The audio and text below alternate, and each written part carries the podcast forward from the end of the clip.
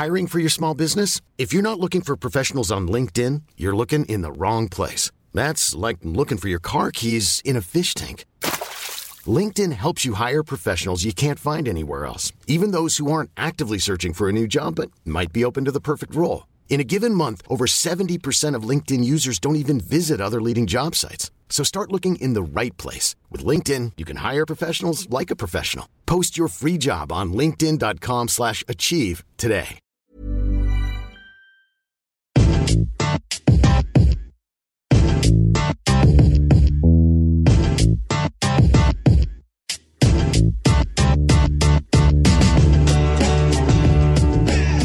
Welcome back to the front three. It's good to have you guys tonight. It becomes front two again with Chris Henich. Chris, it's good to have you as well, obviously.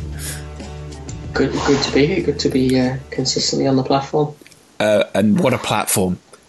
Platform 9 1/4. You are coming to Hedwig, or whatever they call it in Harry Potter world. We're going to get down to three subjects that interested us from the weekend. We've had a lot of tweets in. We can cover some of those later on. If you would like to be in contact on Twitter or anywhere else, you can go to @thefront3. And of course, if you want to leave us a 5-star review on iTunes, it does help us be found by other people and therefore get better questions, because the more people putting questions in, obviously, the better they will be. It's not just that we already have a great audience with good questions. Anyway, the weekend. Pep Guardiola added the first bit of silverware to his own section of the cabinet for Manchester City. And it's funny, isn't it, Chris? Because Guardiola starting his era at Man City with the League Cup sort of nicely bookends what's going on with Wenger, unable to complete his set. Yeah, I think that for me would be the literal only reason I could see Arsene Wenger wanting to stay at this point. Is to try and complete that set. Let's go for the League Cup, guys. Yeah, I mean, I did think about that today. I was thinking, how criminal would it be to say, you know what, we're going to go all out for the League Cup next year? I mean, granted, he doesn't have the Champions League as well, but in terms of domestic silverware, that's the only one that's missing. And I think, you know, you could argue that the way that his perception of that competition has changed almost indicates that desperation might sound a harsh word, but that's the best one I can think of to apply to his situation, because originally this was a competition that he used to blood youngsters in. This was where your Gael Clichy's, your Cesc Fabregas's of the world used to come in, get an opportunity to show what they could do. I still think that was the competition that Fabregas became Arsenal's youngest scorer in, where he had the 57 number on his back. So you look at that then, and now it's very much a competition that they've got a first team that's been stronger and stronger as they just attempt, I think, to hoard any kind of silverware, because that's the ultimate problem with I think, the Premier League right now, is that domestically, at least, you only have 3 opportunities of success. So that means that if everyone wins one competition, that's 17 teams that haven't won anything. And, and when there's a top 6, that makes it difficult. But it was called a special competition the other day by, I think, Sergio Aguero, and obviously it means something to Pep now that he's won it himself. Do you think there is...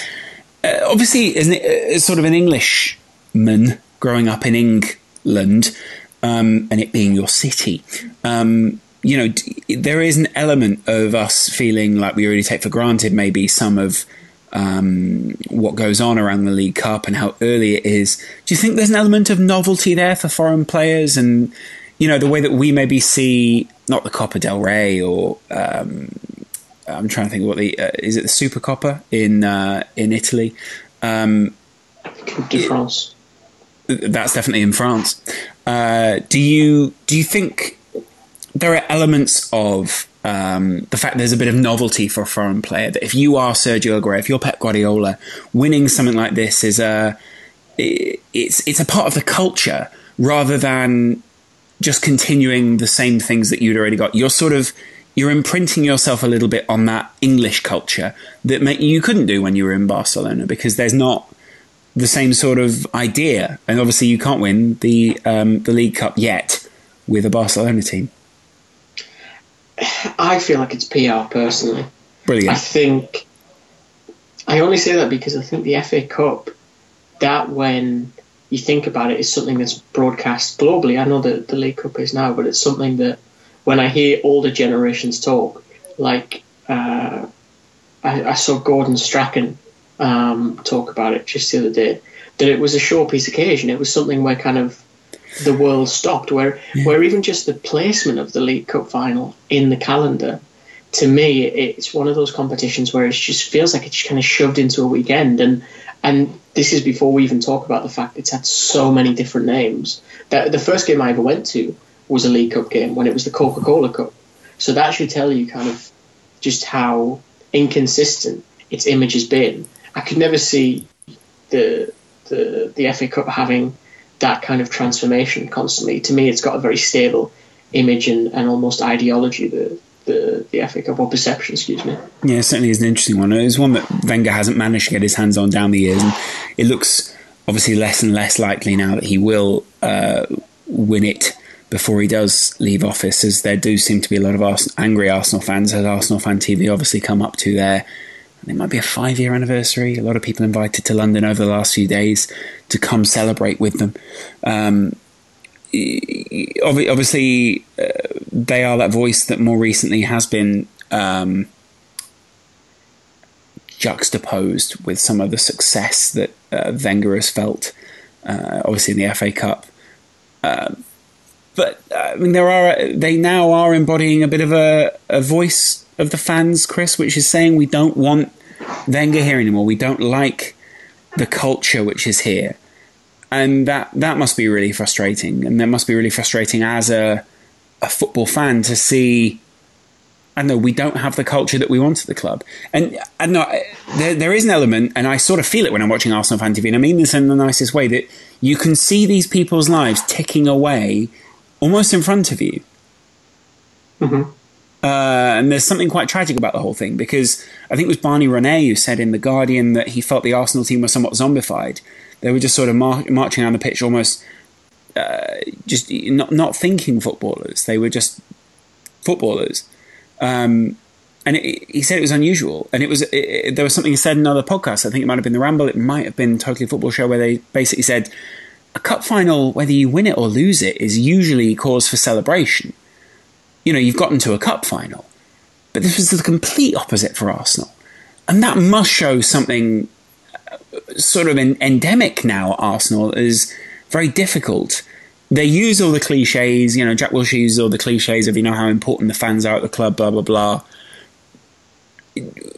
It's partly true, but it just seems as if these same things just get trotted out over and over again. It's not only Arsenal Fan TV now, which are cliche, but Arsenal themselves as a club. Yeah, I think that's genuinely a fantastic take on the situation. Yeah, I know. Because, I mean, I have a very difficult relationship with that platform, because I just find some of it quite knee-jerk. I find some of it disingenuous. I think that while it continues to peddle the notion that it's a platform for the fans, I don't think it is. I think it affords fans a chance to speak, but really it's a platform about creating characters. And I think, for me at least, there comes a point where I just struggle to take any of their opinions on board, just because that I find them quite hard to stomach. People like DT being quite obnoxious, and just the way that he carries himself. I don't think it's necessarily about, you know, what he says. I think sometimes the right message can come from the wrong person, and he's a great example of that. The fact that I sat and watched him, I heavily relate to that. Well, the fact that he sat and gave advice, in inverted commas, to Granit Xhaka at a red carpet event, yeah, things like that. It's not. It's I'm not coming from a place of you know, thinking that he has no right to have an opinion. I think undeniably he does.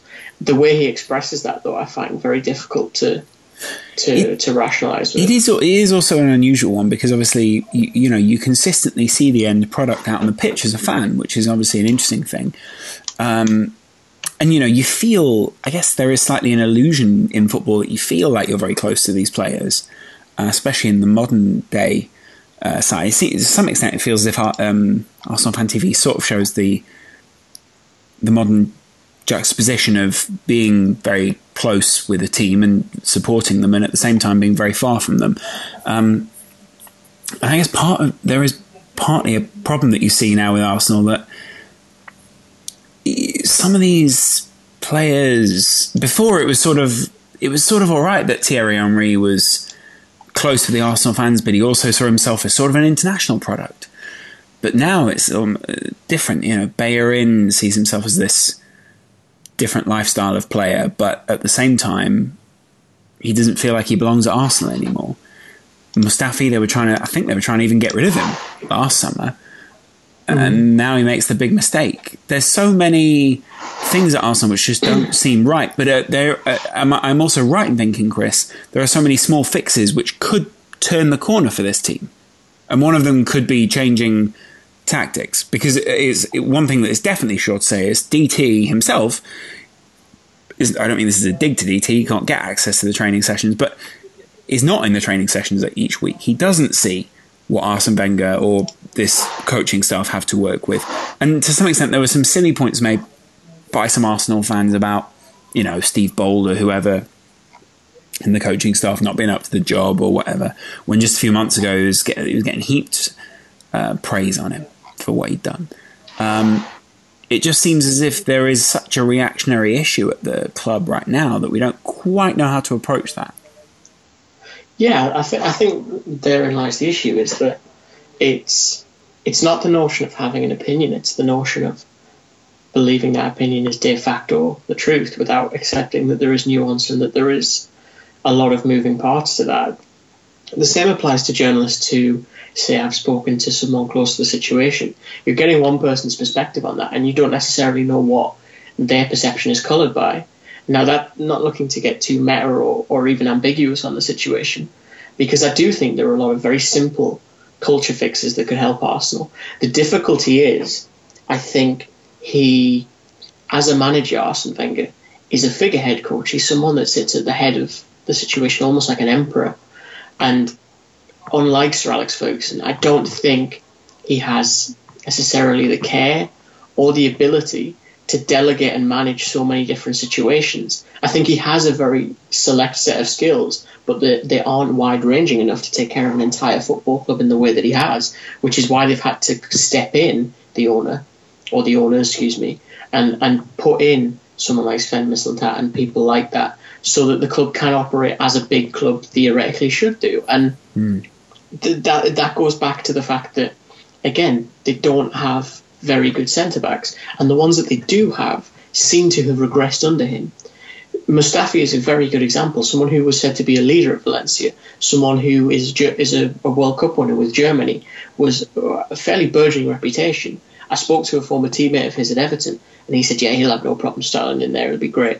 And yet Sunday, he's made to look like a Sunday League defender, not by necessarily Sergio Aguero, but by poor positioning, terrible communication, and then a really lame duck attempt to win a foul when there's no chance he's going to get it in the first place. And that's the problem, is that it does feel cultural. It feels like a poisoned well in that sense, that everything that comes into contact with Arsene Wenger, as harsh as it may sound, seems to regress. And it's not just Arsenal Football Club, it's the players that inhabit it too. And I think you just need to look at Oxlade-Chamberlain, who took a pay cut to leave the place when he hadn't really been a starter anyway. Certainly, I mean, and now he certainly is very much a starter, and the Liverpool team look very successful. We don't have time, and because we only cover three subjects now on this show. Liverpool, interesting performance on the weekend, obviously doing very well against West Ham. Still look defensively weak at times, but again, Oxlade-Chamberlain playing a very key part in a system which does seem to play towards some of those strengths for those players. It's an interesting one, because there are certain players at this club, at Arsenal now, that are staying just to be with Arsene Wenger, the likes of Mesut Ozil, although maybe Ozil is staying slightly because he knows things are going to dramatically change. I get the feeling that every season the players feel like they've been told, it's all right, Simeone's on his way, and then they go, in one more season, maybe not. Well, I think, look at Alexis Sanchez again. There was so much talk about, is he going to go to Man City, is he going to go to Man United, all these things where, you know, he chose money to go here, or, you know, he chose a lack of ambition to go here. That was all conjecture that was irrelevant. The one constant throughout that was that he wanted to leave Arsenal. and he wasn't overly careful about where he actually ended up, as long as it meant he didn't have to play in the next 6 months with Arsenal, because he was out of contract in the summer anyway. So it would have been delaying the inevitable if he had stayed. And I think that, for me, things like that, things like Chamberlain, they give such a strong indication of where a football club is at. I completely see your point. I'm just sort of, yeah, it's a little bit upsetting maybe for Arsenal fans, and sometimes there can be quite a visceral reaction to it. I actually also think that the club is probably in much better shape than a 3-0 thrashing in the final, even if the players on the pitch aren't in that great shape. Another team that was thrashed 2-1 on the weekend was Chelsea by Jose Mourinho's men at Old Trafford. There was a handshake and a slight face tap at the end of the game from Mourinho on Conte. But everything that happened in between, Chris, was sort of a lot more open than we expected it to be, really. Both teams going at each other, and it was actually... I enjoyed it quite a lot as a game. We were watching it live on the Kickoff with Coral on the True Geordies channel. I enjoyed watching it live because it was so end-to-end. There was so much to pick over. It was quite a spectacle. Yeah, I think it was, actually. In many ways, it was also the conclusion of what's probably been an ugly little sparring session between the two of them in the press. And I think it was good in some parts, interesting in other ways, that they kind of both shut up this time, and that they accepted that really whoever won the game kind of takes the spoils, and that if you keep chatting and running your mouth and you then lose the game, you look twice as bad. But I think, for me, I wouldn't say the game hinged on it, but I was very surprised to see Conte pull Hazard up, because Hazard was creating the chances. He was the one that assists Willian's goal. I thought that McTominay did a very good job on him, more in the second half, because I do think he was at fault for Willian's goal for not tracking a runner, as hypercritical as that sounds. But it just didn't really make sense to me. I thought Morata looked a little bit off pace again, and so pulling Hazard off instead, when you haven't got the game against Barcelona next week to even consider, it just felt a little bit jarring in terms of, he usually is so tactically astute, Conte, and usually, for my mind, is just, he's on the button all the time and he knows what he's supposed to do. And even if the outcome isn't great, you can see the thought process. I don't know what the thought process was there, because I think settling for a draw at Old Trafford against a team like Manchester United in its current position, that seemed really horribly naive to me from someone like Conte. Although I have really been enjoying Willian's performances recently for this Chelsea team. He's been putting in some great performances, and he's again one of those players you often I mean, it's not that you don't miss him when he's not around, but you just, you know, there's always someone else to step in those positions. It's like, you know, it's more of they're less wingers, more sort of forwards now. It's just interesting to see how well Willian plays it. Yes, definitely. I think the thing with him is, looking at his numbers, they're respectable. They're not sensational. I think it's about 1 in 4 this season. But what's changed, I think, in recent weeks is that he started to be a presence in the big games. That's the difference. You look at Barcelona, it's him that hits the post twice. It's him that eventually scores the goal with a really good finish. Again, could have easily tried to square it to Morata, but took sort of the responsibility on himself to shoot against what is the Premier League's best goalkeeper. And yeah, maybe got a little bit lucky with De Gea, probably should have stopped it, but again, he took the risk, he took the responsibility. And I think, for me, that's something that I've been quite impressed by, is that Willian in general is starting, I think, to take the responsibility more and starting to almost lead the charge a little bit. And I think that's good, because whether Hazard stays or not, just in the short term, there's times where you look at him and think, he's such a talisman for that team, that if you can ruffle him, if you can stop him, as difficult as that is, you go a long way to stopping Chelsea. And I think they needed to develop more pathways to success. Well, Manchester United certainly do look better against Chelsea more recently. It's fair to say that Mourinho had set up somewhat of a dynasty at Chelsea, and in the previous 14 games before the previous 3, which I'm assuming sort of means that in the Mourinho era at Manchester United, he's turned the record that Manchester United had against Chelsea on its head. And he now has 2 wins in the last 3 matches that Manchester United have played against Chelsea. Do you think that there is somewhat of an end of an era at Chelsea at the moment, Chris, where we see Conte? I mean, we always knew Conte would be somewhat of a reset button, considering what Conte is as a manager and sort of how hard he is. Martello, as they call him, hammer. I love doing that. I've never genuinely never got to do that before. I've never got to say a word and then translate it. So it just feels good to be James Horncastle. It's just who I was thinking of. Although it was actually Paolo Bandini, I stole that from. But the point is that he's great at hammering the players. He's probably also good at hammering kinks out of players. And it is fair to say that Mourinho is the kind of guy who crafts a team in his own image. If you then take a hammer to that, a lot's going to change. To some extent, are we seeing a changing of the guard with the likes of, the Conte era now sort of seeing itself coming to an end? Are we seeing a bit of a reset? John Terry's not there anymore. Lampard's not there. Drogba's obviously not there anymore.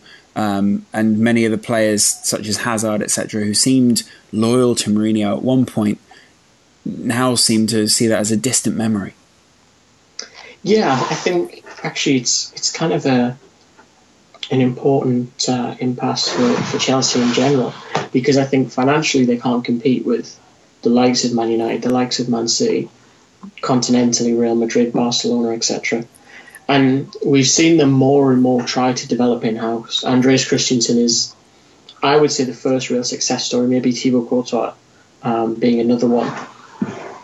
But was Courtois really in-house? I mean, Courtois was surely a finished product thanks to other people's coaching. Yeah, I think he was refined at Atletico Madrid. That may also see them get bitten again, as it looks as if he does apparently want to head back to Madrid, but this time on the royal side. Yeah, and I think that could be the potential struggle for them, because they've become less about spending money freely. You look at the start of the Abramovich era. For every Didier Drogba, there was an Adrian Mutu or Hernan Crespo, Damien Duff. Expensive players that didn't necessarily. Well, he was, but more that he didn't have a long-term future there. It wasn't someone that sat down for a number of years. It was someone that came and went very quickly. Sometimes they made their money back. Other times, like Damien Duff, they took a fairly decent hit. Adrian Mutu, they took a really big hit. And so they either can't or won't open themselves up to taking those risks financially. And that is very difficult, because we just need to look at some of the hits that Man United have taken with Memphis Depay, Angel Di Maria. You look at City as well, they've taken some financial hits. Akin Mangala, 40-odd million. I think you maybe get half of that back now, maybe. Although I do think it was rising to 42, but point still stands. He's going to lose them a lot of money. And I think that, for me, is something that we're going to have to sort of just sit and try and watch unfold, because I think Abramovich could come in and spend more money. That's possible. But right now, I don't know if they have the infrastructure to really help support that. Their stadium needs to be a bit bigger, I think. It's not what I would say at the level of an elite club. They have won the Champions League, which is a huge pull, obviously. I suppose the good thing about Conte's previous record was that as soon as Conte left a club, they went on to get to a Champions League final the season after, showing in many ways that he does have somewhat of a good foundation to lay, in the same way that Mourinho did in many ways. Exactly, and I think this is... I think ultimately, you look at Tammy Abraham, Loftus-Cheek, those are players that at some point will just have to play for the first team. You'll have to trust them. And in the case of Christensen, you could argue he was at fault for the Barcelona goal the other week. Now, that was a fairly hefty mistake that could cost them. But you almost have to ride through those mistakes with younger players and hope that eventually it pays off. And patience for Chelsea has been difficult. But at the same time, you look at Timo Bakayoko, who cost £40 million and looks nowhere near that valuation, and has rightly raised the questions about whether that could have been Loftus-Cheek or that could have been Chalobah, who already knows the club, knows the manager, knows the style of play, etc., and doesn't cost £40 million. But do you think you're being a little bit reductive there in the way that you're looking at some of those players, considering, and I'm not saying you're wrong in this, but considering maybe they did know the club and maybe therefore they also knew that it wasn't for them. Do you know what I mean? Because I do always find it unusual that people sort of think, and I'm not saying you're saying this, but I do always find it unusual. We think the player's grown up there. When you're ready to pop the question, the last thing you want to do is second guess the ring. At BlueNile.com, you can design a one-of-a-kind ring with the ease and convenience of shopping online. Choose your diamond and setting. When you find the one, you'll get it delivered right to your door. Go to BlueNile.com and use promo code LISTEN to get $50 off your purchase of $500 or more. That's code LISTEN at BlueNile.com for $50 off your purchase. BlueNile.com, code LISTEN. I'm Sandra, and I'm just the professional your small business was looking for. But you didn't hire me because you didn't use LinkedIn Jobs. LinkedIn has professionals you can't find anywhere else, including those who aren't actively looking for a new job, but might be open to the perfect role, like me. In a given month, over 70% of LinkedIn users don't visit other leading job sites. So if you're not looking on LinkedIn, you'll miss out on great candidates like Sandra. Start hiring professionals like a professional. Post your free job on linkedin.com/achieve today. You know, the players been put through this culture, the players thought this, the players been put into that mentality, it fits that player. There are many memories I think a lot of people have from school that they think, well, you know, I like my school experience, but it didn't shape me as the person or the professional that I was going to be. And in many ways, I had to leave that environment to go and realise my potential.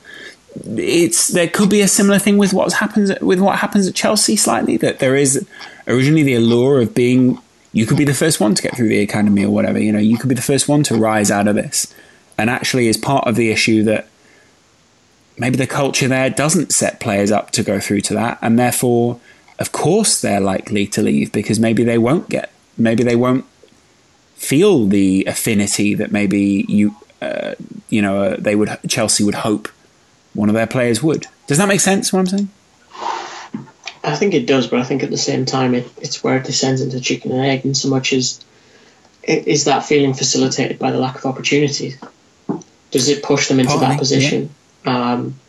Someone like Chalobah who doesn't seem to get a chance, and then in the summer sees Danny Drinkwater come in for over 20 million, sees Bakayoko come in for 40 million, having the previous season watched N'Golo Kante come in for 30 million. There comes a point where I think there comes a point where self-confidence becomes impossible and self-belief and determination becomes impossible, because how are you supposed to get past those three? Are you supposed to just pray for an injury? And even then, he's at an age where there's a potential World Cup for him in the summer. Or there would have been, I think, had he not been injured. And so he has to make a very difficult decision in terms of going and playing football. And I think, I appreciate that it can be a difficult balancing act between showing loyalty to players that you've produced in-house and then also challenging them. But I do think he was left with an impossible situation. I agree with that. I also think there is an element of... like you say, culture and the way that culture works. It'd be interesting to know what listeners think of the culture at Chelsea and what culture they're actually putting together, because I don't know. Sometimes you look at what they're building at Chelsea and you do sort of wonder what would happen there if Abramovich hadn't have been. Would they have grown more naturally? Would they have maybe been bought by someone else, like an FSG or Qatari group? One thing we certainly didn't mention, Chris, was that Pep Guardiola also on the weekend wore a yellow ribbon, and obviously he said it was because he was human. There's certainly an interesting ethical side which we can't discuss too deeply, but some people are saying. And I'm not saying that it means he cannot support Catalonia, because I think a lot of people are on the side of people who want to vote or a referendum on those sorts of things. But he is also a an ambassador for Qatar 2022? Do you think there is a bit of a... Do you think people are sniping because they don't agree with his politics, or do you think people are sniping because it's a slightly hypocritical thing to say? I'm in support of these humans, but at the same time, support Qatar 2022 or be a face of it. He puts himself in a difficult position when he talks about the humanity of it. I think invariably we are more likely to care about those things which have affected us or have shaped us than people we don't know. And but I guess at the same time though, then it's all very easy to take big money from companies or countries or corporations or whatever. Believe me, I know, but I don't mean big money. Although, and then at the same time, you say, well, you know, if it's about what you know, then should you also only be sponsored by and only sponsor people and things that you know? What do we know? Do you know what I mean? The difficulty here is that I think, in the position he's in theory, the only acceptable recourse would be for him to quit, which he's obviously not going to do. And I think ultimately we all decide what hill we choose to die on in terms of our principles. And you know, life will often make hypocrites of us. That's the problem with it, in so much as, yeah, he probably shouldn't. And I think it leads to a wider debate then. Should we, as a community or fraternity, be turning around and questioning the people that are investing in our sport? Because in theory you can find objection with almost every Premier League owner, whether it's Man City, whether it's Man United, whether it's even Mike Ashley employing zero-hour contracts, right, making taking advantage of people and using Wenger as a sponsor, which was heavily protested because of its predatory nature on people who are struggling with money problems. So that there comes a point where essentially you either have to accept everything or accept nothing. Those are the only two sort of poles between the situation. And I think that's the difficulty that Guardiola finds himself in, is that he made such a moral stand about this being about humanity and these things, and seeing it, and even comparing it to Brexit and things like that, and saying, you had a vote, you were at least given the political recourse. Well, that's kind of the problem. Listen, you were given the chance to screw yourself up. All these people want a chance to financially maybe struggle for a while. Separation is difficult. Again, I'm not saying it's the wrong decision. I'm just saying sometimes separation can be financially strenuous. And I come from a divorced family. That's a joke. I don't think there was any financial strain on either parent during that time. Not as far as I know, as a young child. Anyway, the point is, though, Chris, that actually the main thing that happened was about unity this weekend. And Romelu Lukaku tweeted, do you think we should have an all-star game? A lot of people picked up on this. It still is getting tweets out there, and I think we even reacted to it on the Front Three account with you saying, hilariously, that Lascelles would get into this all-star team, or one of the all-star teams. Obviously, there's a 22 you can get in there. You could even probably, I think you'll probably end up with 44 players being picked from the Premier League, obviously, because you need two full squads. Mm. Do you think it would be North versus South? Do you think it would be, do you think it would be seeded in some way? How would this work? Because it worked very well in the NBA where, up until this season.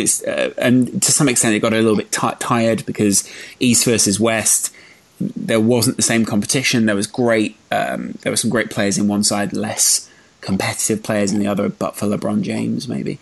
And at times there was a bit of tension. This year it was Team LeBron versus Team Curry, so Team James versus Team Stephen Curry, and that worked. It worked really nicely, and I think there's also slightly. This is such a popular subject because we all said it at some point in our lives. I would love to see an NBA All-Star Game style sort of thing in the Premier League, or be that in the Champions League, UEFA, or whatever.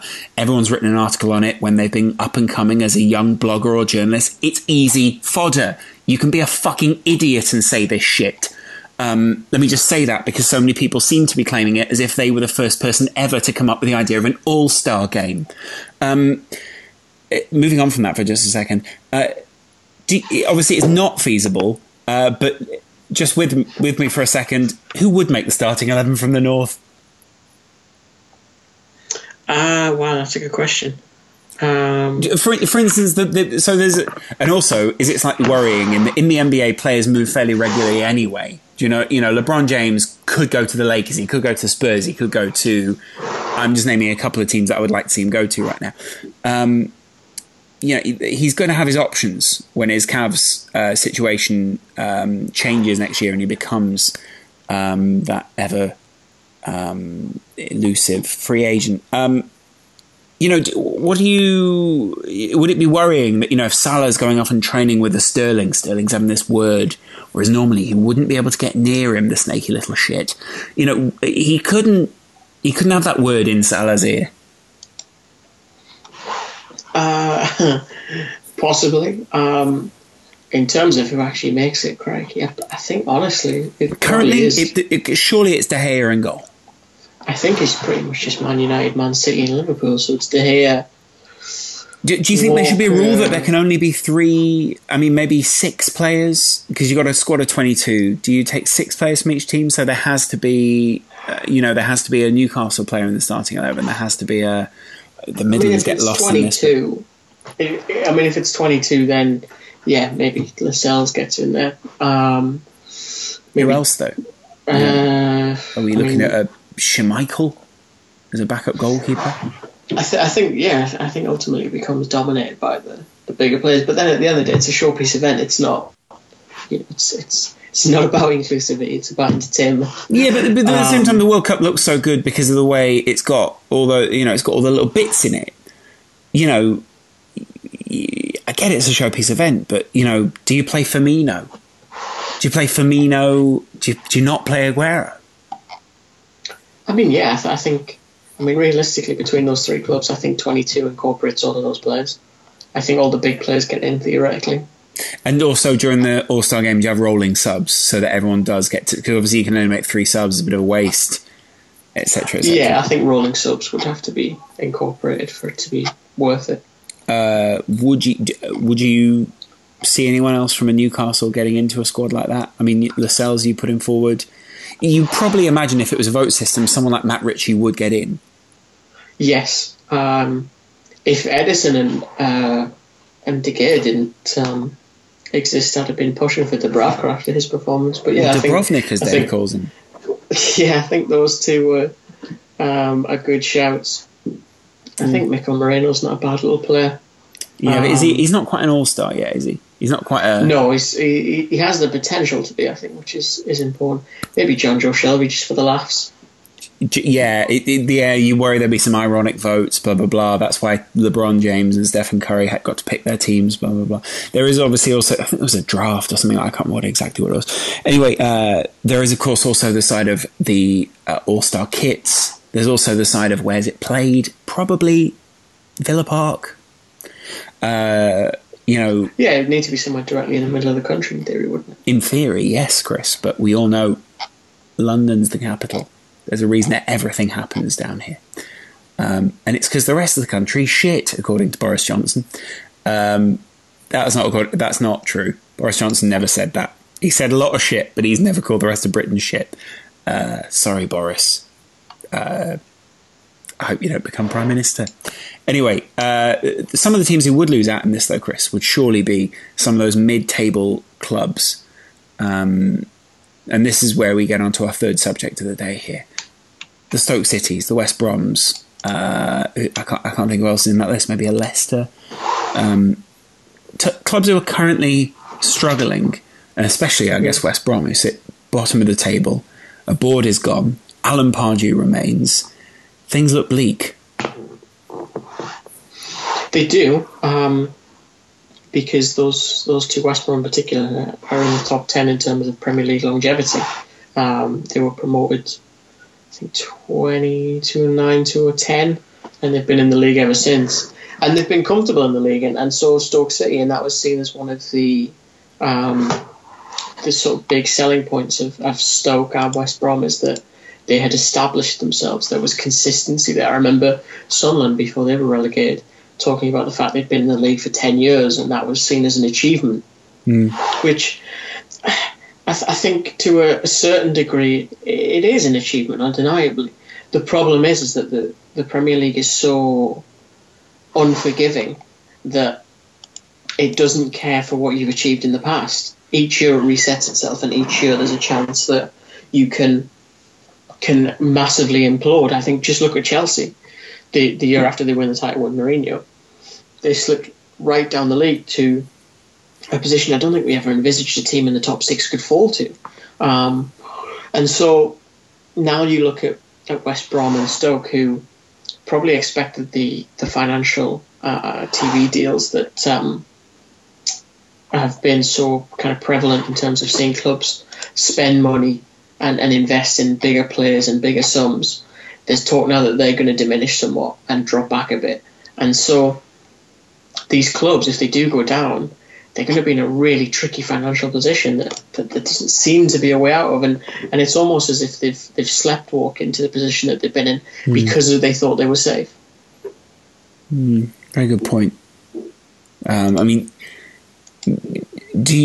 obviously very few people think they're too big to go down. That would be a silly misconception in modern football. But there are a few clubs, I mean, even the likes of Everton, even today, I think the fans were talking about how Mashiri's failures have meant that the club has dropped from being just on the edge of, this top four, top six area into that relative mid-table lack of security. And even now, they see themselves on the weekend losing out just 1-0 to the likes of Watford, who arguably could also be a club that could see themselves fall into this at any point as well.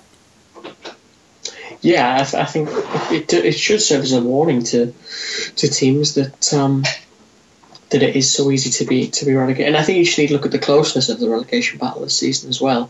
The fact that Burnley have been on a truly dire run of late, and yet they still sit in seventh, which is such a comfortable position. And for West Brom in particular, you would not have said, I think, at the start of the year that a team with Tony Pulis at the helm would be in this kind of position.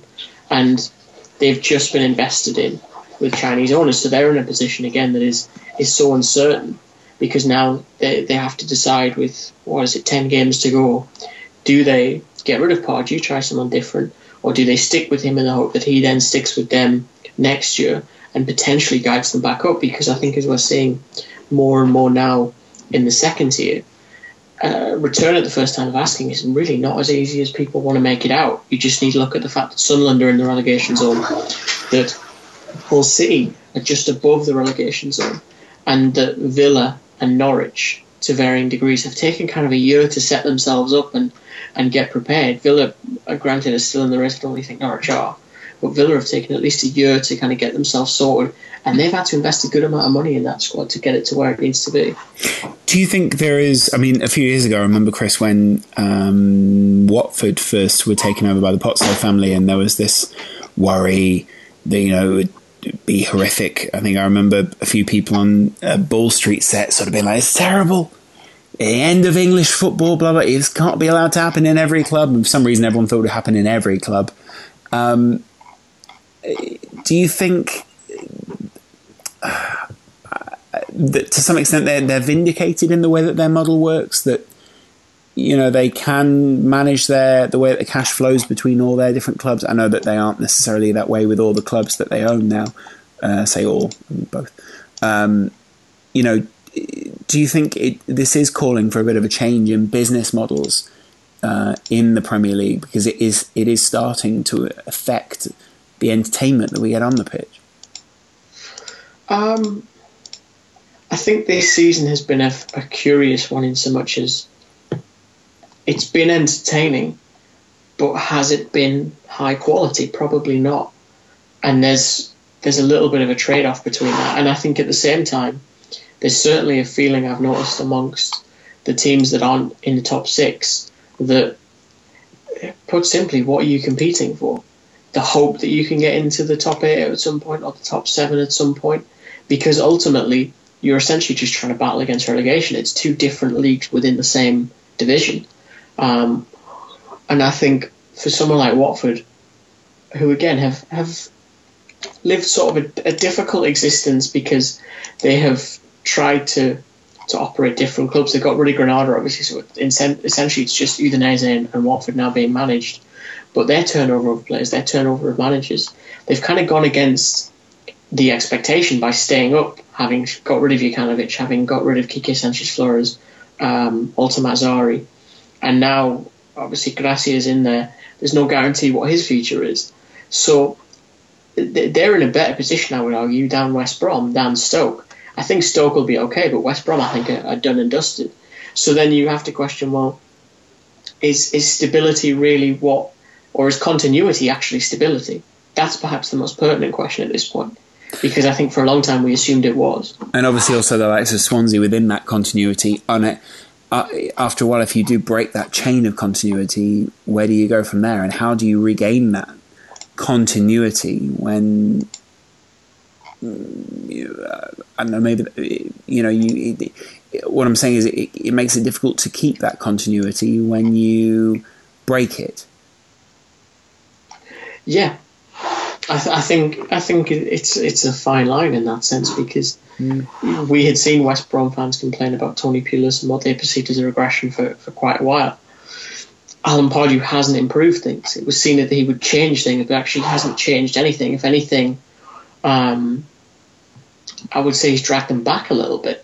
Their points per game has dropped under him. They haven't scored more goals, which I think was the thought, was that Pulis's dire football would be replaced by Pardew opening them up a bit and playing more expansively. And that simply hasn't happened. Now, again, it goes back to that thing of the continuity of Alan Pardew as a Premier League manager who has experienced the Premier League. You draw a comparison with that and say, well, perhaps then you should have gone, and I'm just pulling a name out here, someone like a Graham Potter who hasn't had that opportunity. Granted, that is a risk in itself. Sol Campbell. Granted, that is a risk in itself. That's a huge risk. But then, you know, is there not an inherent risk in picking Alan Pardew, because you know what you're going to get, and if it doesn't pan out, then you've taken a really big needless risk. Do you know what I mean? Yeah, absolutely. I mean, the management and the attraction to top clubs does seem a little bit different. So obviously, it is different there. You know, working for a Manchester United or whatever is a different experience, and I'm not even talking about them being a big club or whatever, but you know, obviously that does play part of it. Man City a few years ago were arguably one of those teams, and look what happened after £1 billion of investment, or whatever you want to call that. You know, there are ways to break that culture, change that culture, and make yourselves into a culture, a different sort of culture. It doesn't get rid of your previous history, it doesn't get rid of everything else that happened before. It just sort of is a bit of a reset, I guess. And of course we love the United stand and watching them just continually tell us how Man City are not a big club, and they're about to win the Premier League again. Anyway, it's been good to have you guys today. Let us know who you think is going to be going down, what you think of this mid-table mediocrity that does go on, and what you'd like to hear us discuss in the Q&A on the podcast later this week. Chris, if people want to go read some of your stuff this week, what kind of stuff would they read?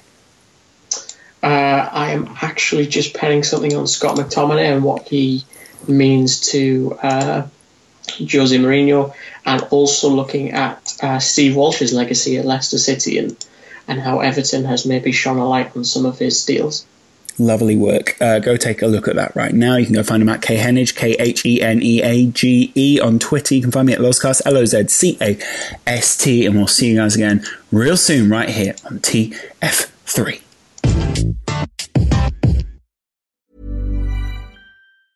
Hey folks, I'm Mark Maron from the WTF podcast, and this episode is brought to you by Kleenex Ultra Soft Tissues, your ally to help tackle your allergy symptoms this season. I love the change of seasons, but nobody loves pollen and all those other things floating in the air that make you sneeze during this nice weather. Kleenex Ultra Soft Tissues are hypoallergenic and allergist approved. So fight back against watery eyes and runny noses without worrying about irritating your skin. For this allergy season, grab Kleenex and face allergies head on.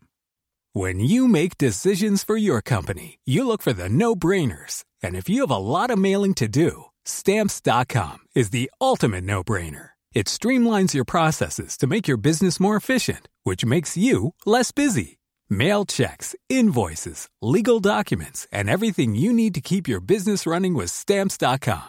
Seamlessly connect with every major marketplace and shopping cart. Schedule package pickups and see your cheapest and fastest shipping options from different carriers. With rates up to 89% off USPS and UPS rates. And with the Stamps.com mobile app, you can take care of mailing and shipping wherever you are. Make the same no-brainer decision as over 1 million other businesses with Stamps.com. Sign up with code PROGRAM for a 4-week trial, plus free postage and a free digital scale. No long-term commitments or contracts. That's Stamps.com. Code PROGRAM.